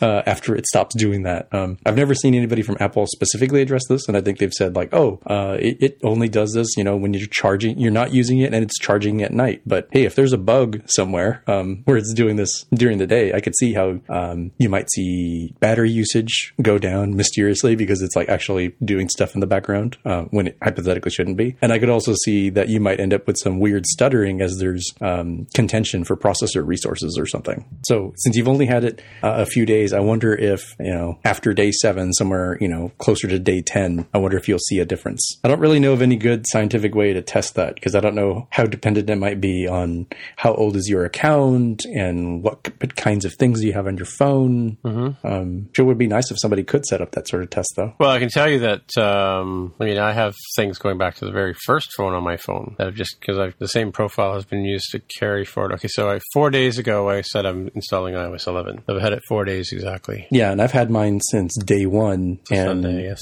I didn't really notice any um, any battery usage problems, but I wasn't really keeping a, a watch out for them either, right? Because I kind of expected that it would be there. The battery's actually been more or less the same. It hasn't like like you know I do have to charge. It used to be that the battery would last me a long time. Like I, I could get through the entire day without the battery on. But lately I've been finding that you know around three o'clock in the afternoon I have to think about juicing it up because you know it might run out of juice by the time I get home, sort of thing, right? Well, let's separate that out. Those But then again, but then again, I'm at the office all day, so it may be switching back and forth between you know Wi-Fi and LTE and Wi-Fi and LTE as I move around the office too, right? Which would chew up time, plus motion sensor running, eating up battery, right? But it's but I would say that I haven't noticed any difference in battery performance between iOS 10 and iOS 11. I'd say it's more or less the same. But I had heard that some people were complaining about battery usage, right? yeah, and I wonder. There's always people complaining about battery usage, though, in every every single update. Yeah, well, hopefully they should they should start a podcast and complain about it too. That's why I'm like hypothesizing what it could be, uh, uh, assuming it's not just oh people are crazy, um, Yeah. or or they're completely misunderstanding. It's like obviously your battery's not as good. You've been using all these darn AR apps for the last ten hours that Yeah, you wouldn't yeah. normally do, right? Like yes, you're doing something processor intensive. You're you're tapping through every screen to try to see what new features there are. You know, all sorts of things that would change your normal interaction. Assuming it's not that, um, I'm thinking the background processing, uh, indexing sort of thing. It feels like a good candidate for a. This is why it seems to be about a week ish in my, in my experience. That if it's going to show something bad in terms of performance, it's probably during that time, and then it mysteriously gets better about a week later. Oh, uh, this is the wrong show, but I think this came out in the first episode. Mark, did you see uh, Ensign Daft Punk here in the first episode? I'm pretty Oh sure yeah, she yeah, showed up. yeah, yeah. I missed him. What, what, what, or her? When was that? Uh, I the think it was in the first episode. Um, if it's in the second episode that she shows up, uh, she's not a major character, so it doesn't really matter. It's more of an interesting background Uh, character. I, don't, I don't think I did see her in Star Okay. Trek. You mean? Yeah. Yeah, no, no. Okay. Okay. Well, at the very least, it's not really a spoiler because there's nothing really. They're not like a main character or anything. But uh, the internet has picked up on this person. On the the subreddits have been picking up on this character. It- it- she actually has an official name that apparently comes from the um, the novelization of, I assume, Star Trek Discovery's um, pilot. But uh, informally on the internet, she's known as Ensign Daft Punk because she looks Right. like she belongs in Yeah. Daft Punk, uh, the band, right? Um, I think this is kind of similar to how the internet picked up on um, that one stormtrooper from The Force Awakens, the one that has the the tonfa, like baton sort of thing that he uh, he says traitor and he fights Finn. Um, even though he didn't have any official designation, as far as I know, people have called him uh, TR8R for traitor. That's one of those things that if you're going to see Star Trek Discovery memes on the internet, I'm pretty sure it's going to be somehow related to this character. Right. Yeah, yeah. Like I'm just looking at this right now. I'm like, oh man, wouldn't it be so great to Photoshop some sort of iOS screen on there? Yeah. this is the iPhone 10 Series 2, you know, with integrated Face ID. right, right. They can't, they can't steal your, they can't use your face to unlock your iPhone if they can't see your face. Is that what it says? okay. Yeah, nice. When you see Roger Waters on Monday. Oh, nice. Yeah, apparently he's got a new album out, which I have to listen to, apparently. I don't know if you've heard any of that. And then I'm going to see uh, Blade Runner on the Thursday, the 5th. Yeah, so get your tickets now while the seats are good. I've got to watch the original again, and I don't actually know which version I should watch because there's like 20 of them. You should watch the latest director's cut because they they did uh, they they redid all the audio. Um, I saw that in the theater actually um, about three years ago. Um, it was, they had a one night only kind of pr- uh, showing of it, and like right off the the very first sound you hear is the thump, you know, kind of thing, and it's in gorgeous Dolby sound. It sounds great. So And which version is this? Because there's like a ultimate director's cut this is turbo. the, the this is the last one. I have it on YouTube. Hang on, or I have it on iTunes. Let me just have a look because I have I have all the versions. I have the uh, the I had an original Laserdisc that, that I, we made a copy of at one point. But have you read the book? Yes, I've read the book. Of Oh yeah, oh yeah. Yeah. This is one where I, I can't recommend necessarily reading the book over. The book is completely different. It's so yeah. it's so different. Yeah. It's so different. Yeah. As much as I'm a fan of the author Philip K. Dick, uh, and I really like all his stuff, but but it's Yeah. just a whole different experience. The movie. so the version you want of Blade Runner is called the Final Cut. The final. And the same does not go for the Pink Floyd album. That's the one you don't want. Yeah, don't deal with that one. Yeah. yeah, Speaking unless of you're a real Pink Floyd fan. Yeah, no, no, that's a Roger Waters fan. That. And I don't. So I saw Steve Winwood a couple of weeks ago. Oh, how was that? Yeah, we talked about It, that. it was it was really good. He didn't Yeah. play anything new actually. There were no new songs. right. The the most the newest song was was probably four or five years old. A lot of traffic stuff. A lot of Yeah. uh, a lot of Spencer. Well, not a lot, but the two Spencer Davis songs that you know uh, he Mhm, played. mhm. Uh, he played a couple of Blind Faith songs. Mhm. Uh, it was really really good. I mean, the, there was not much of his solo stuff at all. He played uh, uh, Higher Love, uh, Right, and, right. And a couple of other solo songs. But for the most part, it was it was mostly Traffic and Blind Faith and Spencer Davis. It was Hmm. really really good. Mhm. It was kind of a short show. Uh, he had an opening band, which turned out to be his daughter playing just solo guitar and singing. Oh, And she nice. was- yeah, yeah. yeah, you know, she was she was good enough. She was she was fine. Yeah. Um, you know, not something you'd necessarily go to on its own, Yeah. but you know, but it was okay. Uh, the but the downside of that was it made his main show a little bit shorter than I felt it could have been. Mhm. Uh, it, it, he could have, you know, there were there were a few songs that he could have played, uh, and you would have thought, yeah, that, that's a song that sense should have played. Mhm. Uh, but uh, but it was still it was overall a great show. I told you I I went and saw the Yes cover band. Did I tell you? You did, yeah, Okay. yeah. Did we yeah, talk about that last yeah. week? I can't remember. I don't think we did actually. Uh, I knew that you went. You told me beforehand that you were going, but I don't think we talked about it. What, What did I tell?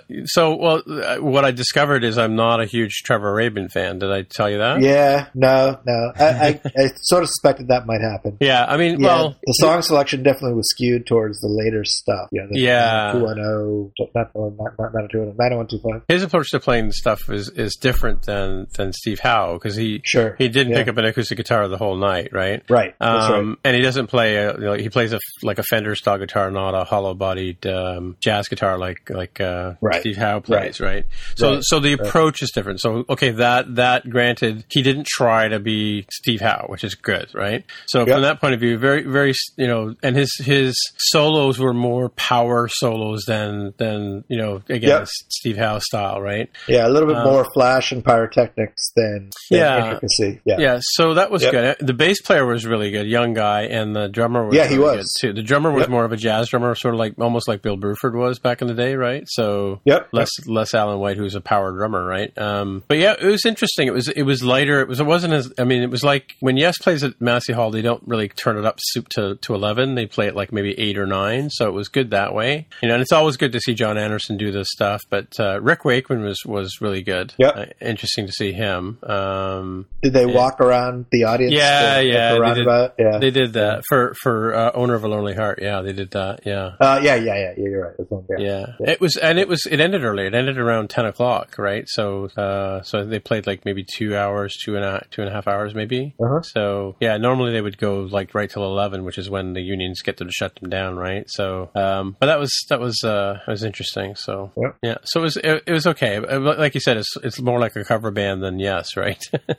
you know, Well, you know, it's it's hard to say who's more of the cover band now, the the uh, that's Steve true. Howe version or the ARW version. That's true. It's I mean, there's more there's more original members in this version than in Steve Howe version. now. That's true. Well, I guess it's uh, I guess it's not more. It's the same number if you consider the original version. To be, Well, he's got Steve, Steve Howe version. and Alan White, who Alan White, White. Who's not really a well, he's a, he's the second or third drummer, right? Yeah. Um, and then who else? and he and he's got Geoff Downes, but Oh, Geoff Downes, joined, right. He joined way later, yeah, and then uh, uh, and then uh, the uh, bass player. Billy Sherwood is that his name? Sure, yeah, player? Billy, Sherwood, yeah, yeah, Yeah, he's really good, but he's you know he's not a Squire. Yeah. It's a different, yes, yeah, for sure. Yeah, yeah, yeah. And John Davidson is not John. No, no, he's not. But they're both good. You know, Yeah, yeah. Well, I mean, I went and saw Jon Anderson with Jean Luc Ponty, and that was like seeing a, a Yes version of Jean Luc Ponty, right? They, right? they did Right. every second song they did was was an Ander, was a an Anderson song of some type. He even did with with Jean Luc Ponty. He did one of the he did that famous you know Mr. Cairo song. Uh, remember the, the when when Jon Anderson went and had a solo career for about five minutes Yeah. in the late seventies or late eighties, I guess, right? Or no, right, late seventies, I guess. Yeah, but that was so that was good.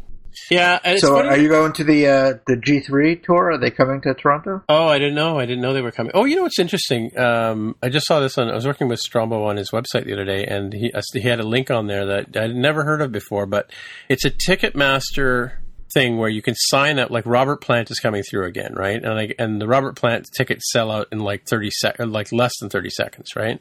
So what Ticketmaster's doing now, and maybe it's fair, I don't know, but they're having you sign up ahead of time to enter a lottery to to get an opportunity to buy tickets. Hmm. Rather than you know the everybody buys almost like what Apple does right? Where you want to go see this mm-hmm. particular concert you put your name in in the hat and then if your name gets selected you get to buy the ticket and then you know if you don't then it goes on to the next guy right? Like oh. you have it there's a like a time limit to how how quickly you have to buy the ticket right? So so they pull they pull and it's not you know like so they're pulling the names out of the hat on on Friday and then so I'll if if I get it I get a text message saying here's my link to go and buy the ticket now when you consider how I, Interesting. Yeah. yeah, because I don't know about you, but like uh, I'm finding it's harder and harder to get tickets to concerts these days, right? Like Yeah, a lot if- of times you have to go to StubHub or something like that and pay a lot. yeah, and pay extra money. Yeah, and and Yeah. what burns my butt is StubHub is owned by Ticketmaster, Hmm. right? So they're getting paid for for handling the ticket twice, right?